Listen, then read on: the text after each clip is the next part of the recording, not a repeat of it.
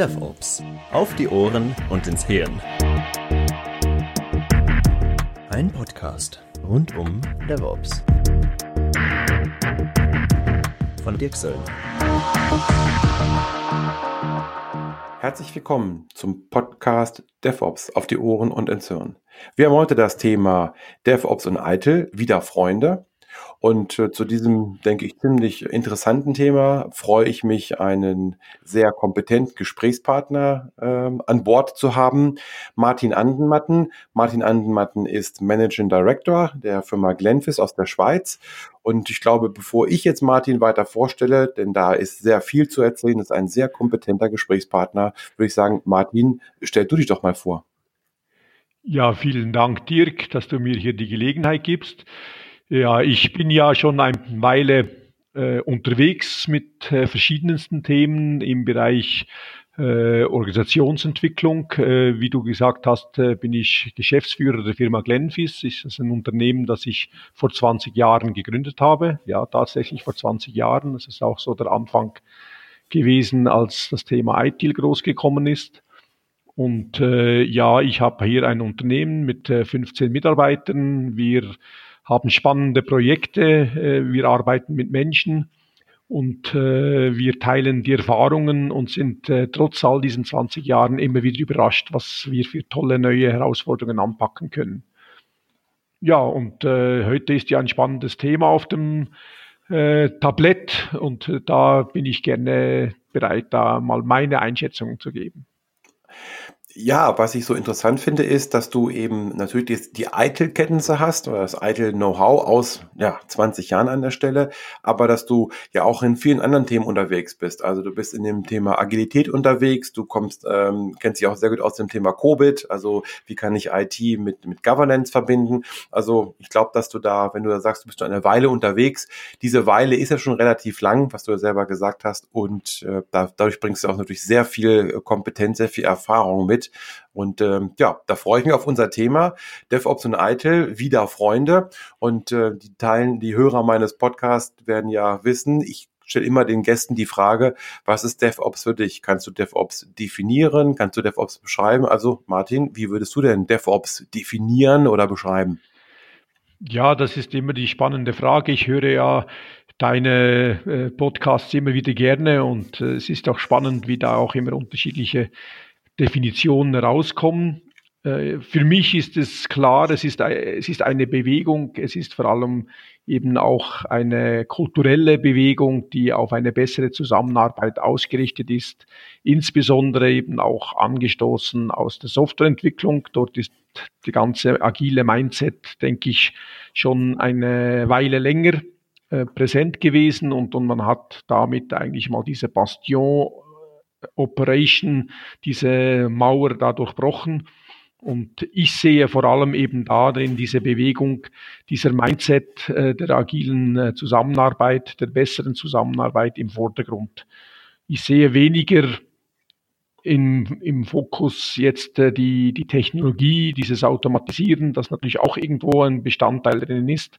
Aber das große, die große äh, Bewegung, die man dann ausgelöst hat, eben, dass man da endlich mal über den Graben schaut, das ist für mich eigentlich das große, die große Errungenschaft von DevOps.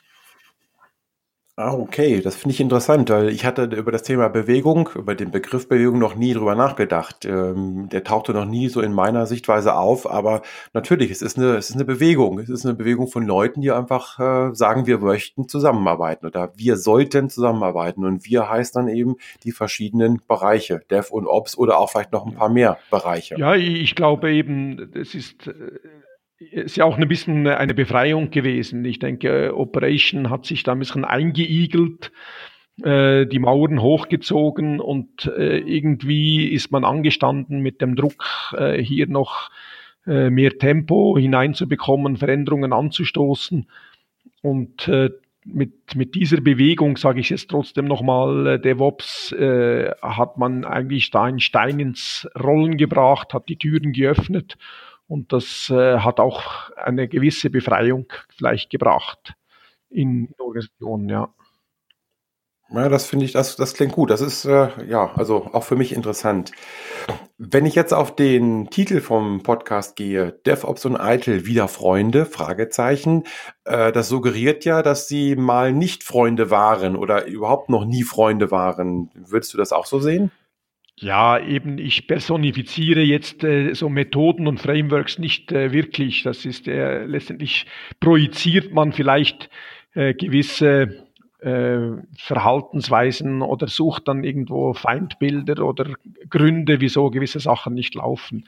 Aber äh, es stimmt natürlich schon ein bisschen, äh, dass äh, die, das ganze ITIL-Framework, so wie es auch in vielen Organisationen eben umgesetzt worden, worden ist, eben als der Grund für diese eher starren, eher bürokratischen Prozesse angeschaut worden sind und damit eigentlich auch die Ursache, wieso das insbesondere natürlich Operation vielleicht sich da nicht so bewegt hat.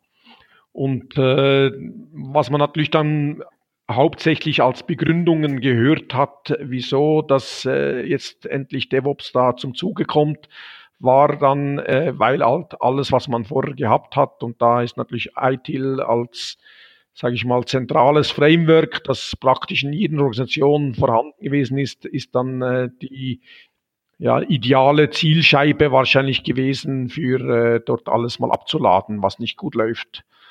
Und äh, also was man ja so gehört hat, äh, ITIL ist ein Moloch, das ist viel zu prozesslastig, das äh, mit äh, diesen vielen Prozessen, die da sind, das kann ja unmöglich äh, funktionieren, sie viel zu theoretisch und natürlich jetzt äh, mit diesen Phasen, äh, die ja da das Lifecycle dargestellt hat, Strategie, Design, Transition, Operation, das ist, das tönt nach Wasserfall und das ist überhaupt nicht mehr geeignet für diese eher eben auf agilen Methoden ausgerichteten Arbeitsweisen.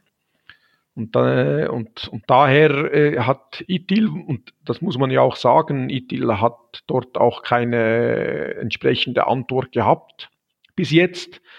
Äh, äh und ja. Äh, hat das einfach so mal äh, schlucken müssen. Ich meine, ich habe ja am Anfang auch gesagt, ich kenne das Framework schon seit dem Anfang an, seit, äh, seit der Version 1 und äh, es war ja nie die Absicht von äh, diesem Best Practice Framework irgendwie eine Bürokratie aufzubauen oder starre Verhaltensweisen in Organisationen äh, zu etablieren. Äh, man hat eigentlich eine, ein Framework bereitgestellt mit der Idee, schaut hier, äh, das sind so diese Best Practices als Guidelines, äh, adoptiert die und passt die an für eure Organisation. Und äh, was die Organisationen gemacht haben, die haben das dann zwar übernommen, aber haben es nicht angepasst an die Organisation. Und äh, praktisch dann eins zu eins diese Themen da versucht umzusetzen. Das war sicher ein großes Problem.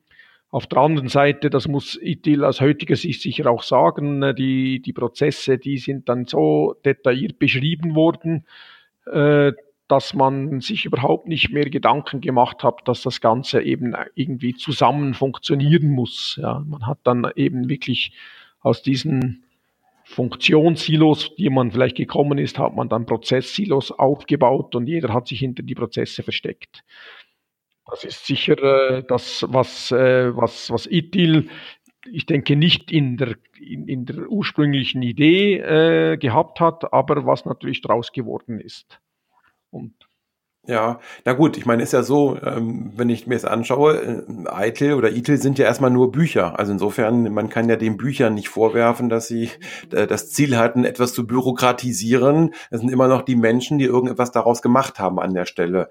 Und ähm, was ich auch immer sehe, ist, ich war ja eine Zeit lang auch ziemlich kritisch gegenüber äh, ITIL, muss aber jetzt sagen, man muss auch mal ein bisschen Abstand gewinnen und man darf nicht außer Acht lassen, es gab mal Zeiten oder Phasen, Eitel ist ja schon ein bisschen älter, wo es absolut Sinn gemacht hat, mit dieser Art Denkweise ein bisschen mehr Professionalität und Standardisi Standardisierung in die Unternehmen reinzubringen. Ja, das, äh, ich denke, das hat ja gefehlt. Man hat irgendwie zu wenig Struktur gehabt, äh, insbesondere wo man das ganze Thema immer, immer wieder projiziert ist, äh, der IT-Operation-Bereich ITIL hat ja von der Idee her natürlich auch äh, vielen größeren Scope, aber äh, dort in, insbesondere im Betrieb, dort äh, hat man eigentlich nicht wirklich gesehen, was man da wirklich an Mehrwert leistet, außer dass man schaut, dass die Infrastruktur schön warm läuft und dass die Systeme immer hochgefahren sind. Und äh, dass da ein Mehrwert fürs Unternehmen daraus entsteht, nur damit man schaut, ob die, die Lampen leuchten, das äh, ist zum Teil in vielen Organisationen auch heute noch nicht wirklich sichtbar. Und äh, mit, mhm, okay. mit, äh, mit ITIL hat man äh, zumindestens äh, den Tätigkeiten und diesen Aufgaben einen Namen gegeben. Man konnte es auch strukturieren und man konnte den Leuten, die äh, dort äh, auch wirklich einen tollen Job machen wollten und auch äh, gemacht haben, konnte man auch eine Perspektive geben, wie sie sich entwickeln. Ich denke, das ist sicher auch ein großes Vermächtnis, dass man äh, ITIL und den Leuten, die dahinter gesteckt, äh, stecken, immer noch stecken, äh, zugute halten muss. Ja, ja klar, okay. Jetzt hast du eben schon angedeutet, dass sich bei ITIL ein bisschen was verändert hat. Wir reden ja heute auch über die Version ITIL 4, wobei ich gehört habe, das soll nicht Version 4 heißen, sondern nur ITIL 4. Also egal wie das heißt, es gibt eine neue Version, eine Veränderung bei ITIL und die, das geht auch in Richtung Agilität. Kannst du da mal vielleicht ganz kurz oder auch ein bisschen länger was zu er erklären? Ja, vielleicht das mit dem Klären mit dem V4. Es ist in der Tat so, äh, das V äh, kommt nicht in Erscheinung. Man sagt ITIL 4. Äh, die 4 hat verschiedene Bedeutungen. Einerseits äh, ist es klar, die neue Version. Auf der anderen Seite soll es auch die vierte Revolution oder äh, die, die in der Art von der Digitalisierung, wo wir jetzt gerade drinstecken, äh, dass das auch ein Basisrahmenwerk ist. Und ja, es hat sich ja einiges aufgestaut. Wir haben es ja gesehen. Äh, der ITIL ist, hat keine Antworten gehabt auf die neuen Herausforderungen, auf die neuen Arbeitsweisen und insbesondere auch auf die Agilität hin äh, hat sich dort einiges äh, aufgestaut, das man jetzt eben angepackt hat. Und ja, es ist natürlich sehr viel, äh, hat sich da geändert. Also, was man vielleicht von ITIL V3 oder der Edition 2011 her kennt, das war ja schon, wo man das dazu mal eingeführt hat, auch ein großer Schritt. Man hat ja diesen Service Lifecycle ins Leben geworfen, weil man ja dann auch wirklich den Service in den ganzen Lebensphasen da kennen und äh, steuern und auch entwickeln wollte dieser Lifecycle ist in der Form eigentlich nicht mehr vorhanden. Man hat jetzt äh, eigentlich angedockt an die anderen Frameworks, insbesondere auch aus dem Lean-Umfeld, hat man äh, dieses, äh, diesen Value Chain oder dieses Service Value System hochgezogen, weil äh, ja, man hat, ich sage das immer gerne so, äh, man hat von äh, der Version 3 mit dem Fokus auf den Service äh, teilweise ein bisschen die Schwierigkeiten gehabt, den Mehrwert für das Business hervorzuheben. Und in der neuen Version ITIL 4 ist der Fokus jetzt nicht mehr der Service alleine, sondern insbesondere der Fokus liegt auf dem Mehrwert, auf dem Value für das Business. Und die Leute, die sollen immer wieder vor Augen haben, was ist letztendlich der Mehrwert, wieso machen wir überhaupt gewisse Dinge.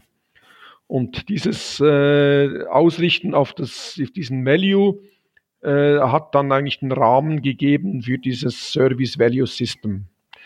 Und äh, Insbesondere spannend hier drin ist, dass äh, man ähnlich wie vielleicht in diesem agilen Manifest hat man auch hier jetzt sogenannte Guiding Principles definiert, so Leitprinzipien, nach denen man eigentlich die grundsätzliche Denkhaltung äh, ausrichten sollte oder auch die Wertvorstellungen ausrichten sollte.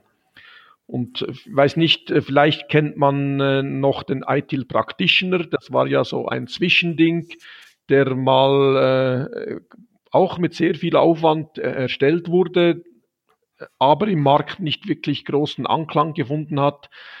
Äh, aber dort drin waren wirklich sehr, sehr gute Ansätze schon enthalten, wie man eben auch auf die heutigen Anforderungen rausgeht. Und diese Guiding Principles, das sind eigentlich Kernprinzipien Prinzipien, die man da auch aus diesem Practitioner jetzt herausgenommen hat und hier eigentlich zur Grundlage ge gelegt hat.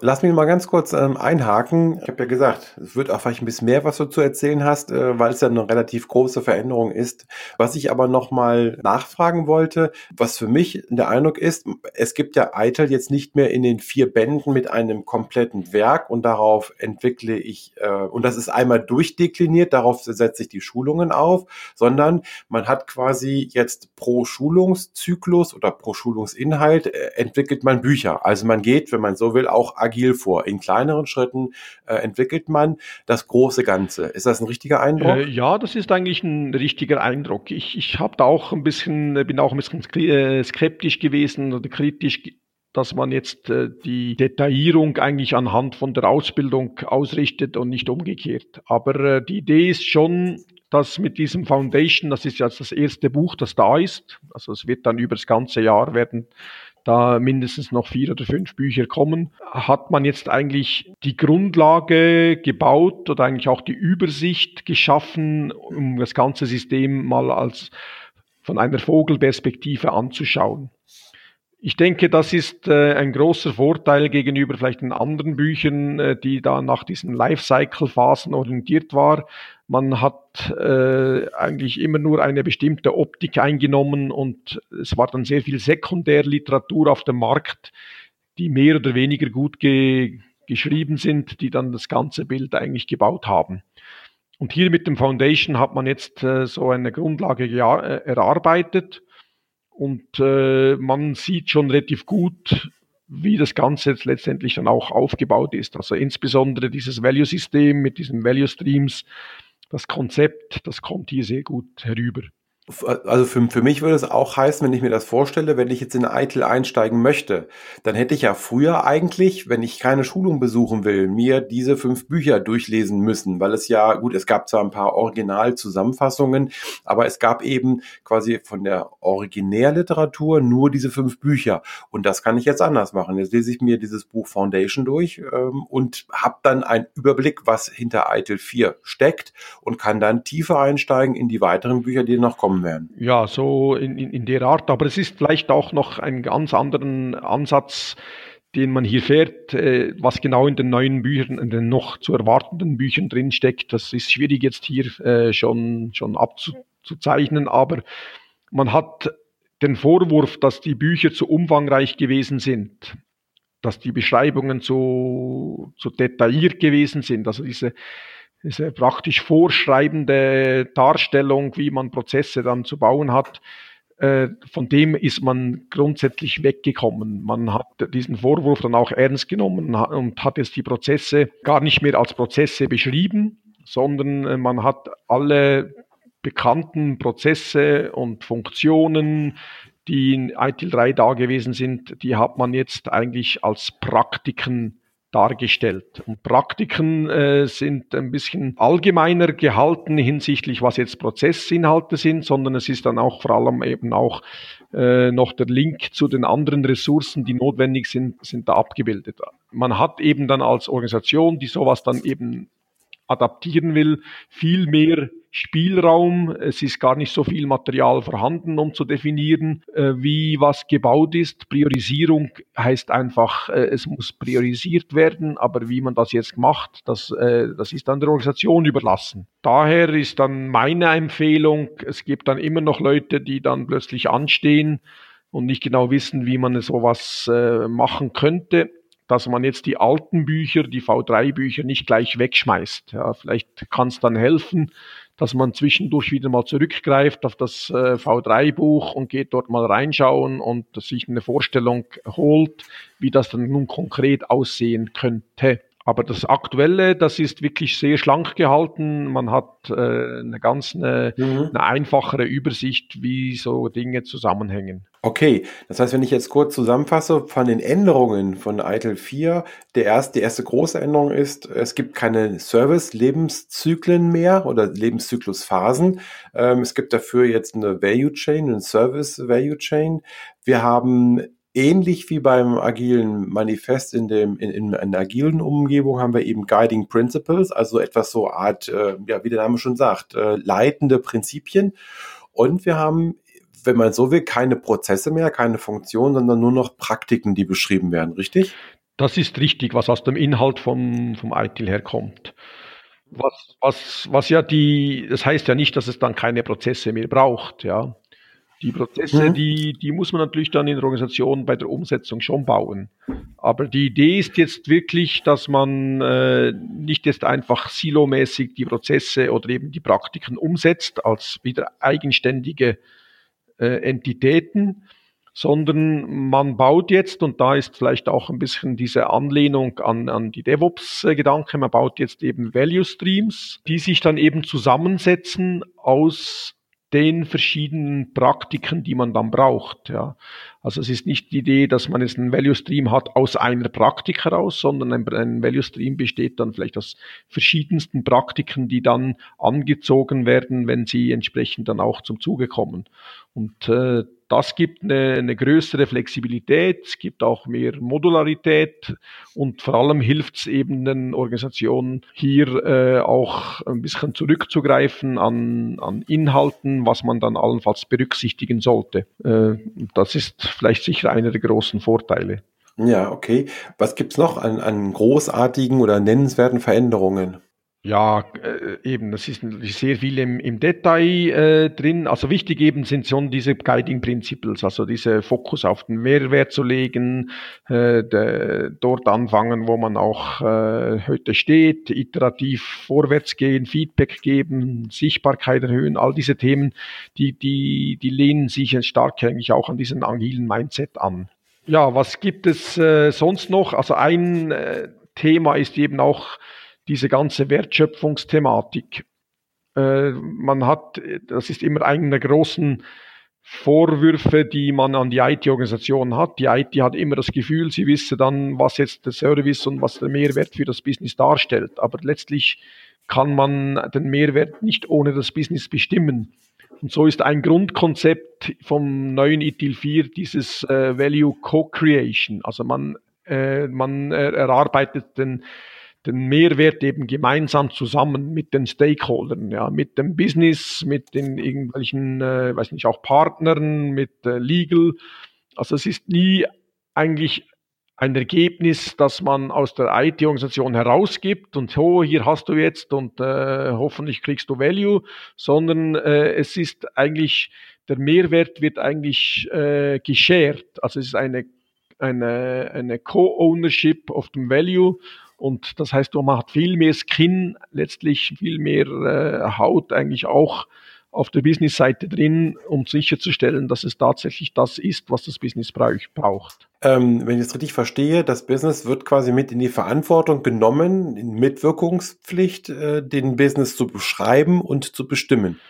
Äh, auf jeden Fall. Also beschreiben. Äh, ich denke, wichtig ist, dass, dass man wirklich äh, genau herausspürt, wie das Business diesen Service braucht. Und das ist auch noch der zweite Grundgedanke, den man jetzt hier damit eingebaut hat, neben dem Co-Creation, ist auch dieses ganze Service Relationship, dass die, die, die Unternehmen also die, die IT-Organisation, sei es interne oder externe, erhöht letztendlich die Capabilities äh, vom Kunden, der natürlich diesen Service aufnimmt. Also mit dem kann der Kunde sein Business dann wiederum äh, optimaler gestalten. Und letztendlich wird er natürlich dann äh, vom Business aus gesehen äh, den Service, den er den seinen Kunden gibt, auch wiederum ihm gegenüber helfen, sein, dem, dem Endkunden seinen Service und seine Capabilities äh, zu erhöhen.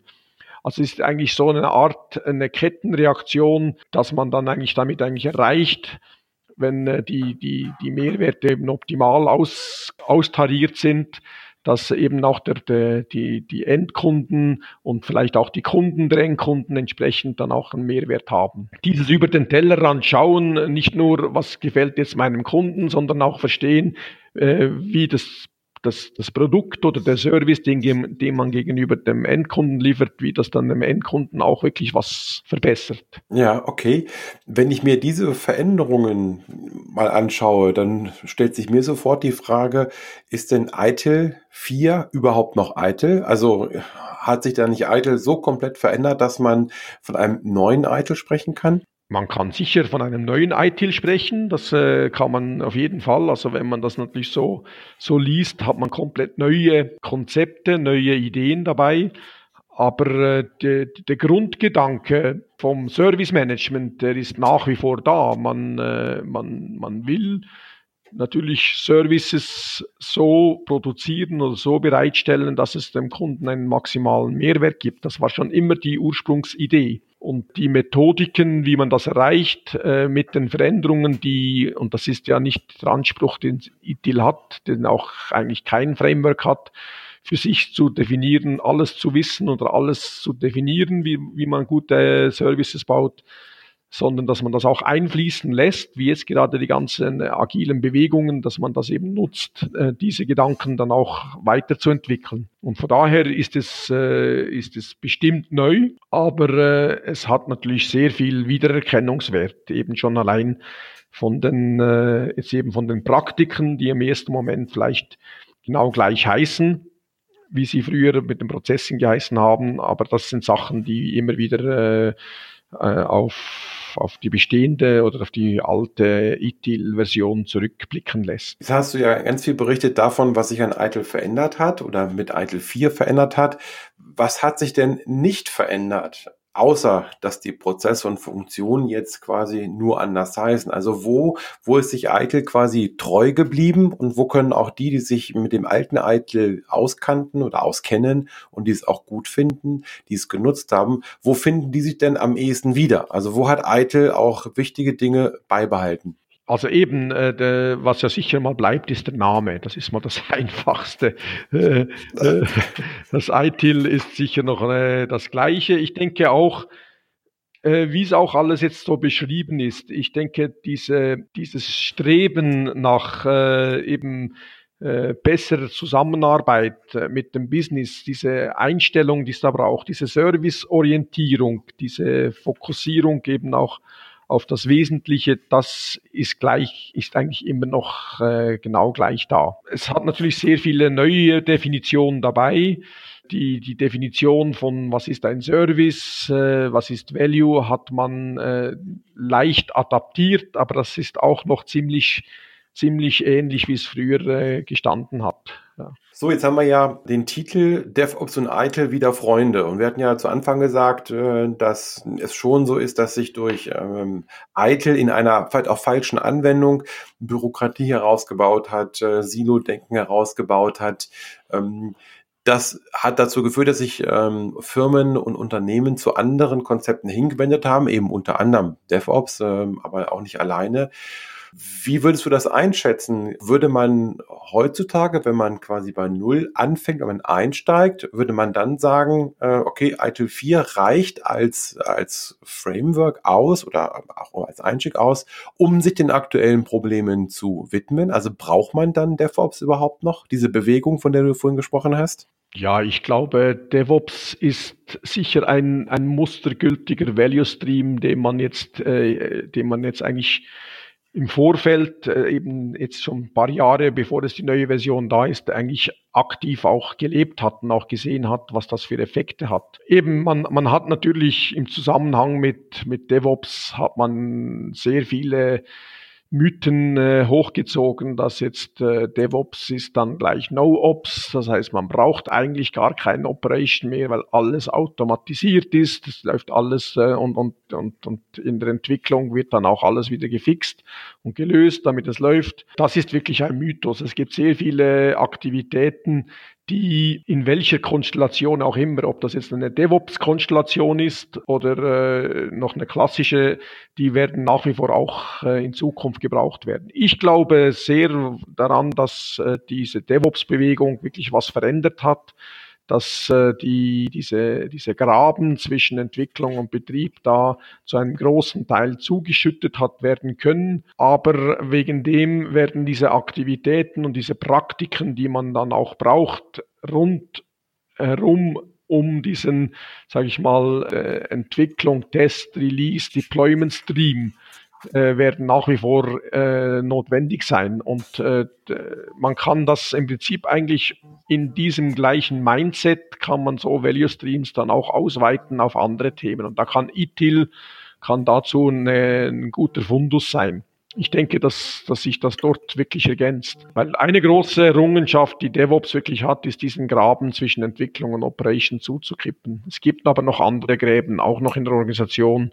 Und das ist die größte, der größte ist ja immer noch zwischen Business und IT, den, den hinzubekommen. Ja. Ja, okay. Aber ich habe das dich so verstanden. Also erstmal den Graben zwischen Business und IT, da ist ITIL, denke ich, oder deiner Aussage nach, das würde ich unterschreiben, in der neuen Version ein guter Einstieg oder bietet gute Hinweise, gerade auch mit der Idee Co-Creation oder Value Co-Creation. Ja, richtig? Ja, das ja. war ja immer schon die Absicht. Äh, ich habe jetzt aber auch, ich bin auch nicht naiv zu glauben, dass jetzt dann alle Probleme in Zukunft gelöst sind.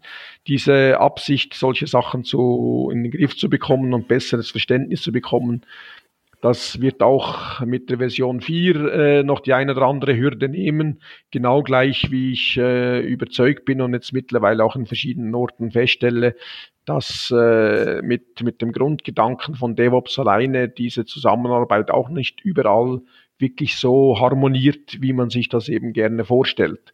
Also der, die, mhm. die, die, die Probleme liegen nicht in den Frameworks, die liegen nach wie vor eigentlich in, in, in, in der Kultur, insbesondere auch im Leadership, im Vorleben, in den Verhaltensweisen in der Organisation und äh, daran müsste man eigentlich arbeiten. Und dann sind die Frameworks dann Unterstützungshilfen. Also das Framework allein wird es nicht schaffen, das bin ich überzeugt. Wenn ich jetzt mal aus meiner DevOps-Sicht heraus äh, die Idee hätte zu sagen, okay, jetzt gibt es eine neue ITIL-Version, die scheint agiler zu sein oder ist agiler.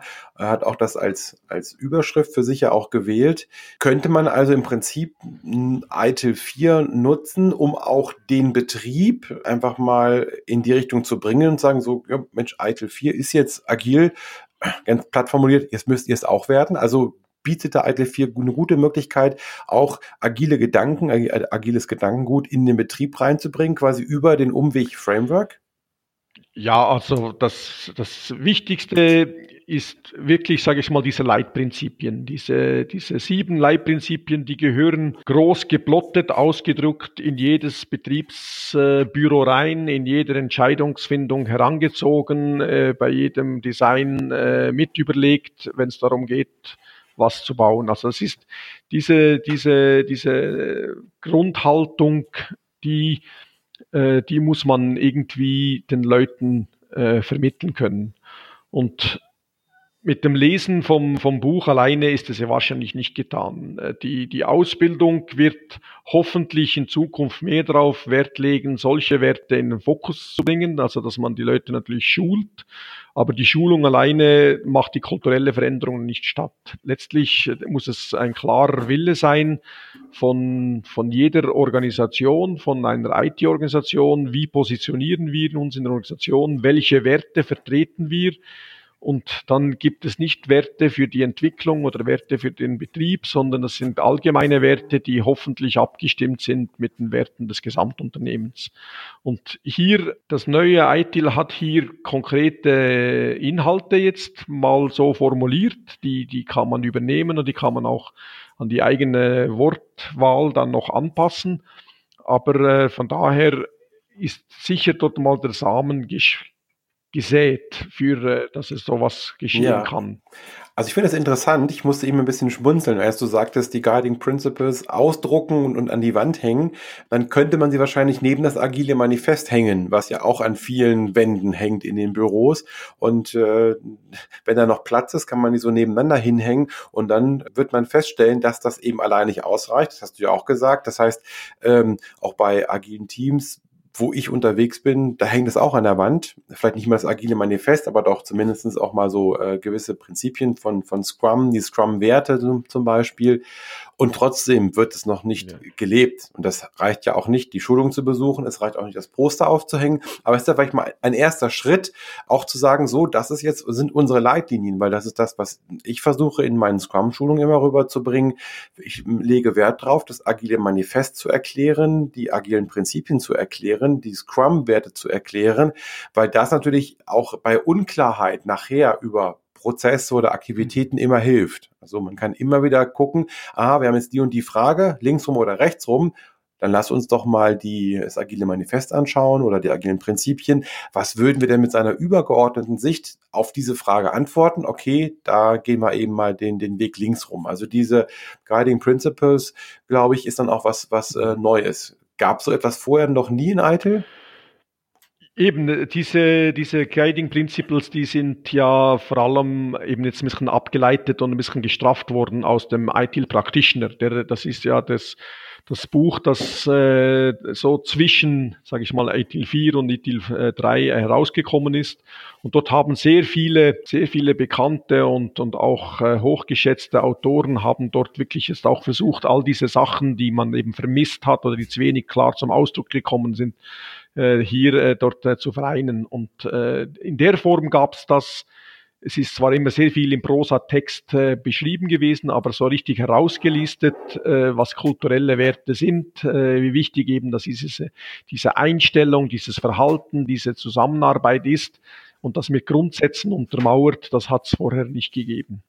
Und ich denke da, da auch, was man mit dem Practitioner, das, das war ja auch ein bisschen abgekupfert, äh, vielleicht aus, aus diesem agilen Manifest, ja, dass man so gemeinsame Werte irgendwie mal äh, auflistet und äh, das hat jetzt hier auch Niederschlag gefunden und ich finde das gut. Das hilft letztendlich eben auch so ein bisschen Orientierungshilfe, weil diese Leitlinien, Leitprinzipien, die sollten unabhängig sein, ob wie jetzt die Organisationsstruktur aufgestellt ist, was für neue Ziele wie die Strategie sich ändert, sondern die sollten wirklich eine Grundhaltung äh, zum, äh, zum Ausdruck bringen. Ja, ja, und vor allen Dingen, wenn man das wirklich schafft, dass man die eben die nicht nur an die Wand hängt, sondern dass man sie auch diskutiert, erarbeitet und für sich daraus konkrete Dinge ableitet, also für das eigene Team, für das eigene Unternehmen, dann wird es ja auch greifbar. Weil sonst ist es ja genauso wie Unternehmensvisionen, die eben in einem Elfenbeinturm von der Strategieabteilung entwickelt werden, äh, die kriegst du auch nicht, auch nicht transportiert an die Mitarbeiter, weil sie einfach da überhaupt gar keinen Bezug ja. zu haben an der Stelle. Und man muss sie auch äh, immer wieder äh, zu Rate ziehen und, und das eigene Tun ein bisschen hinterfragen. Äh, bringt das jetzt noch einen Mehrwert? Ist es transparent für alle? Und, und dass man wirklich diesen Fokus nie aus dem Auge verliert. Das ist sicher. Wir waren ja noch bei der Diskussion äh, DevOps und Eitel wieder Freunde. Und äh, wenn ich das mal so ein bisschen zusammenfasse, die letzten 35 Minuten so, dann waren zwar keine Freunde, weil Eitel Eitel keine Antworten hatte auf das, was DevOps adressiert hat, wo DevOps äh, ja auch ein bisschen Pionierarbeit geleistet hat.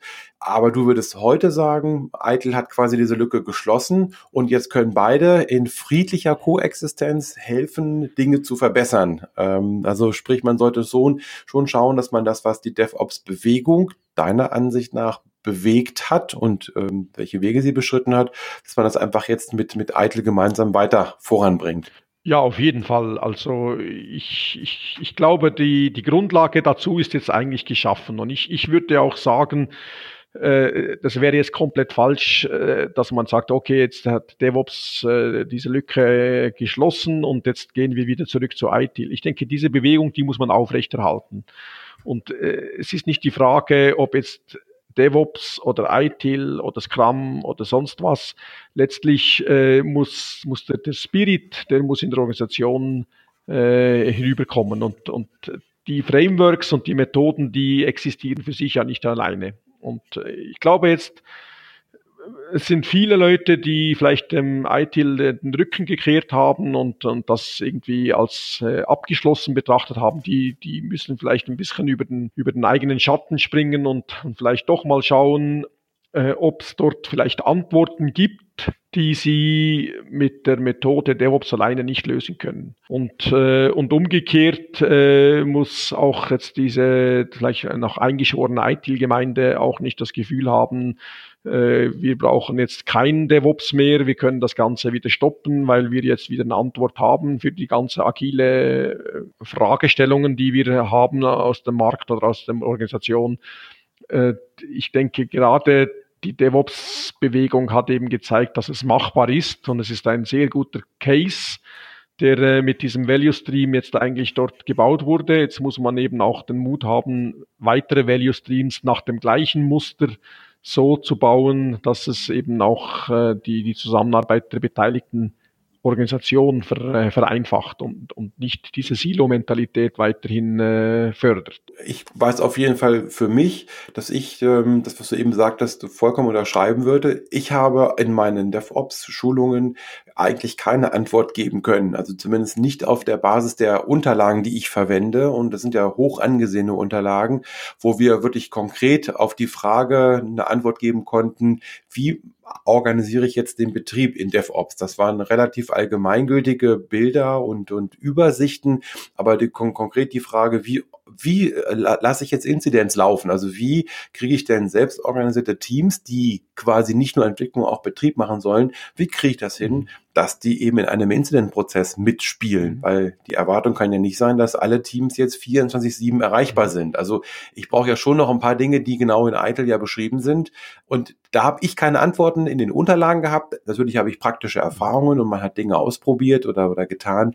Aber wie gesagt, ähm, DevOps hat auf solche Fragen keine Antworten gehabt und die gab es immer in, im IT-Service Management, gab es immer im ITIL. Und ja, eben, das ist, finde ich, ein, schon ein wichtiger ja, Punkt. Also es hat jetzt in dem Buch, äh, dem, dem, dem ITIL Foundation, so äh, anschauliche und auch Beispiele im, im Appendix, wie so Value Streams jetzt eben aussehen könnte. Aus beispielsweise für so einen Incident Resolution Stream. Ja. Und das, das Gute eben daran ist, dass es eben nicht ein Prozess alleine ist, sondern da, da, gibt es jetzt eben Praktiken aus dem Service Desk Umfeld, es gibt Praktiken aus dem Configuration Management, aus dem IT Asset, aus dem Continual Improvement. Also man, man, man, man kann so und anschaulich dann auch, wie es da beschrieben ist, so ein Value Stream dann bauen. Das sind natürlich auch wieder Beispiele und äh, dürfen nicht so eins zu eins übernommen werden, aber einfach nur zur Illustration, dass äh, dieses Konzept, das man eigentlich mit DevOps da gebaut hat, dass man das jetzt äh, mit den verschiedenen Praktiken, die, die, die sind ja übrigens jetzt von, von den 26 Prozessen auf 34 Praktiken angewachsen, okay. äh, dass man die eben so verwenden kann. Aber es hat eben auch jetzt Themen drin wie Architekturmanagement, es hat Themen drin wie Business-Analyse, es hat Themen drin wie wie äh, Service Design inklusive Design Thinking, wie User Experience, äh, wie Customer Experience. Das sind so Themen, die jetzt äh, viel, viel mehr eigentlich auch in die, in die Welt der Entwickler hineingreifen. Und von daher ist es eine Quelle mehr, die man nutzen kann, ohne dass man jetzt für sich alleine den Weg suchen muss. Und es hilft ungemein, seinen eigenen Kopf anzuschalten, selber nachzudenken und äh, diese Beispiele aus dem Appendix zu nehmen und sie eben sich selber weiterzuentwickeln. Ja. Am besten Business, Entwicklung und Betrieb zusammen. Genau. Richtig? Genau. Genau. Genau. Das, äh, genau. Also dort, ja, eben also auf, auf der Seite vom Business, das äh, habe ich ja gesagt mit diesem Co-Creation, ist einiges jetzt neu drin. Dort könnte man auch in Zukunft noch mehr machen. Also ich, ich sage das jetzt gerade bewusst, weil ich weiß, ich bin jetzt ja auch äh, vor allem mit, mit dem äh, Business Relationship Management Institute an Zusammenarbeit, wo man wirklich diese, diese, diese strategische Partnerschaft äh, noch, noch viel, viel präziser und noch viel, viel direkter äh, einfordern muss oder auch sich erarbeiten muss. Und da, das, das ist dann sicher auch noch eine Entwicklungsmöglichkeit, die ITIL vielleicht mal in der Version 5 noch hinkriegt. Naja, das war gut. Ob wir die noch erleben, Fragezeichen, aber gut. ähm, ja, in, in, in, unserem Berufsleben. Ja. Ähm, wir so werden sie vielleicht nochmal erleben. Also alle sieben Jahre kommen neue Versionen. Also das heißt, äh, ja, okay. wenn du jetzt dann mit, mit 26 noch da voll dabei bist, äh, dann, äh, ja, dann wirst du vielleicht die fünf erleben. Also ich will in 2026 äh, könnte ich mir schon vorstellen, noch zu arbeiten. Ich weiß nicht, wie das bei dir ist. Ja, ich, äh, ich glaube, da, äh, wenn man mal mit diesem Virus investiert wird, dann kann man sich nie lösen. Ja, das äh, wird man über alle Phasen, die noch kommen, da mittragen. Ja, und ich werde mich sicher ja, auch immer wieder ein bisschen äußern zu den Themen.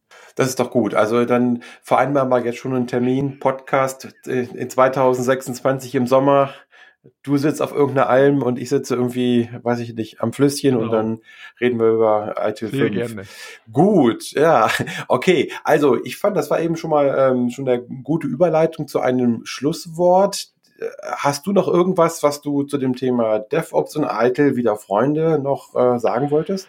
Ja, nein, ich denke jetzt äh, die Hände ausstrecken, äh, sie äh, einander geben und äh, ja, und dann anfangen, sich wieder zu umarmen. Das ist vielleicht das, äh, das, das Schlusswort, das ich sage. Ich denke, die, die Grundlagen da sind dazu da. Jetzt müssen es die Menschen nur noch tun. Jawohl, das ist doch perfekt. Das heißt, wir äh, nehmen den Schlusssatz DevOps und Eitel wieder Freunde, Ausrufezeichen und äh, reicht euch die Hände, vertragt euch und äh, dann würde ich sagen, ich bedanke mich, Martin, für den tollen Podcast, für die, für die wirklich tollen Aussagen und auch für das äh, friedvolle Ergebnis. Vielen Dank dir.